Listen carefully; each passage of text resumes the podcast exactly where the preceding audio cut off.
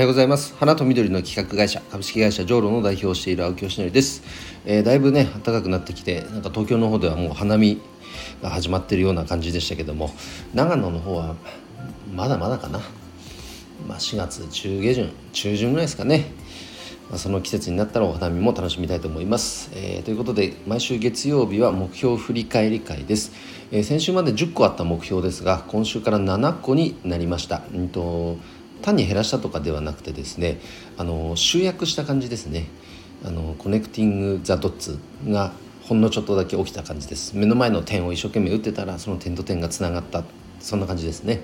で7つ、えー、振り返ってみたいと思います、えー、まず1つ目、えー、資金調達。これ緩やかですが前には進んでいますが、うんとまあ、このままいくとなんかダラダラダラダラね時間だけが過ぎてしまう可能性もあるのである程度時間を区切って、えー、やんなきゃいけないかなとも思っています。でその資金調達ができたら、えーと、花向けフォービズを PR するための資金。まあこれも金額によるんですけどね。その方法というのを模索したいと思います。候補の一つとして Voicy も、えー、 Voicy スポンサーの方ですね。あのパーソナリティではなくてスポンサーの方で、えーと、 Voicy を活用するというのも視野に入れたいと思います。で2つ目、えー、フラワーディレクターの体系化。これはですねあの1年ちょっと、えー、花と緑の社会実験室層というちょっとしたコミュニティを作ってまあ、僕みたいな働き方をする人を増やすことを目的に、えー、と運営してきたんですけども今のままだとちょっと,、うんと、なんかすごく内輪ネタにな内輪ネタ感が出てしまっててこれいかんなと改善しなきゃいけないなということできちっとあの体系立ててね設計してあのオンラインコミュニティあの月会費あの費用をいただいてでこのボタニカルディレクターというものを育てていくようなねコミュニティにしていきたいなと思って、えー、そのための準備を、えー、しています。でその中であのノートの記事ですね。このフラワーディレクターの記事。これもだからタイトル変えなきゃなボタニカルディレクターとはみたいな風に変えなきゃいけないな。この記事を100件販売するという目標も設定していますので、えーと、ここにま目標が一つ集約した感じですね。で3つ目、えー、花向けフォービズ100件受注。これは13件の進捗で問い合わせ含めると22件です、まあ、本当花屋さんにとっても大きな武器になるサービスですのでぜひ使っていただきたいですね。えー、自社で取りまとめってやつはできちゃいますけど、まあ、このサービス使ってもらうと、まあ、事務作業が大幅に省けたり省けることで、まあ、どんな装飾をねするかということに集中できるので是非ここをね一緒に提案していきましょうとサポートしますので、よろしくお願いします。で4つ目、えー、コンサル案件指導。こちらが、まあ、今週ちょうどロケハンがありますのでいよいよ動き出しますので交互期待です。で5つ目、えー、ステムコンソーシアムコミュニティこれスタート。これはですね、うんと、今月下旬に来週か。来週ボードメンバーによるキックオフ会。があります。でそこで、えー、今考えていることっていうのを、えー、皆さんに共有してこれからこうしていきましょうっていうのを、まあ、まずは心を一つにっていう感じですかね。でこの活動の中に、えっと、プレラブドプロジェクト以前誰かに愛されていた何々それをプレラブドっていうんですがそのアイテムをどう活用するかっていうのもここに含めていきたいと思います。その中の活その全体像の活動だからステムプロジェクトっていう表現も全体の一部になるようなイメージですかね。はい。えー、っとはい。この活動もいよいよスタートっていう感じです。で6つ目 GRI メンバーズ300会員獲得。これはですね GRI というのは一般社団法人ギフト研究所で昨年の4月から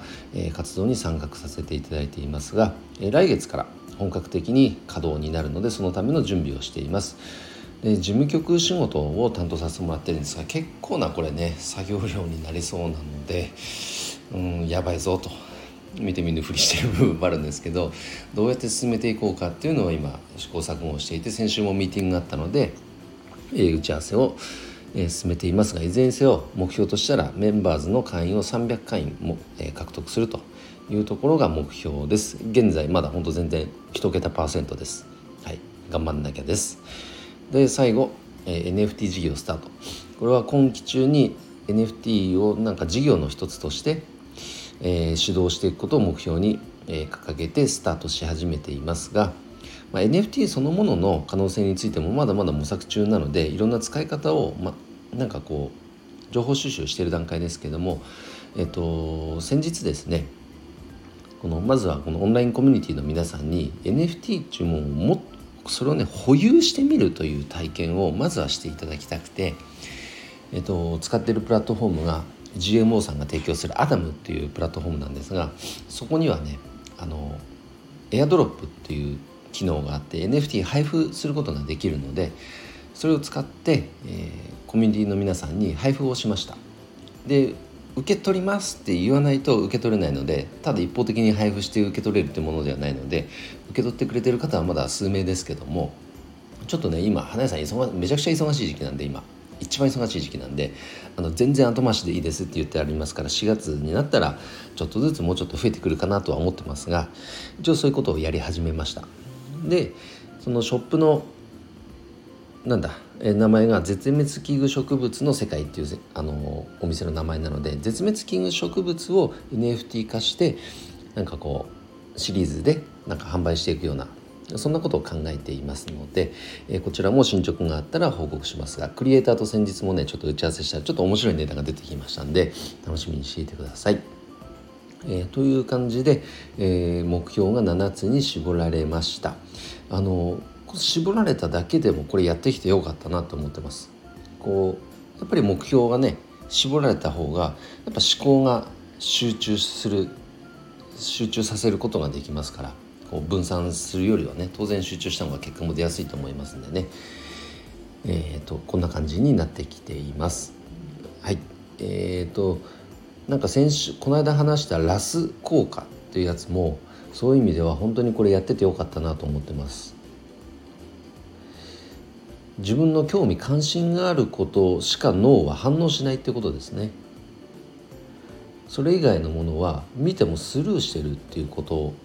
なのでそれを意図して使うそのためにこうやって自分が求めていることを明確にしてそれをアウトプットしていくという作業が実はすごく効果的なんだということを学びましたので、えー、この目標振り返り会、えー、毎週月曜日初めて聞く人はなんじゃこれって思うかもしれませんけどどちらかというと聞いてもらうためというよりも自分のためにやっているような感じですね。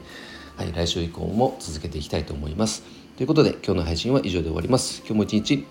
頑張ろう青木よしのりでした。バイバイ。